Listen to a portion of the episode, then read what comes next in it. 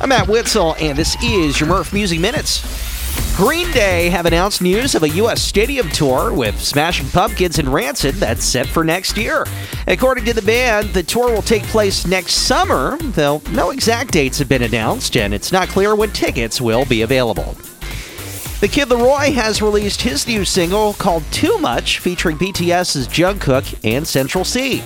The Kid LAROI last released new music in April with the single Where Does Your Spirit Go? and is expected to share his long awaited debut album the first time in November.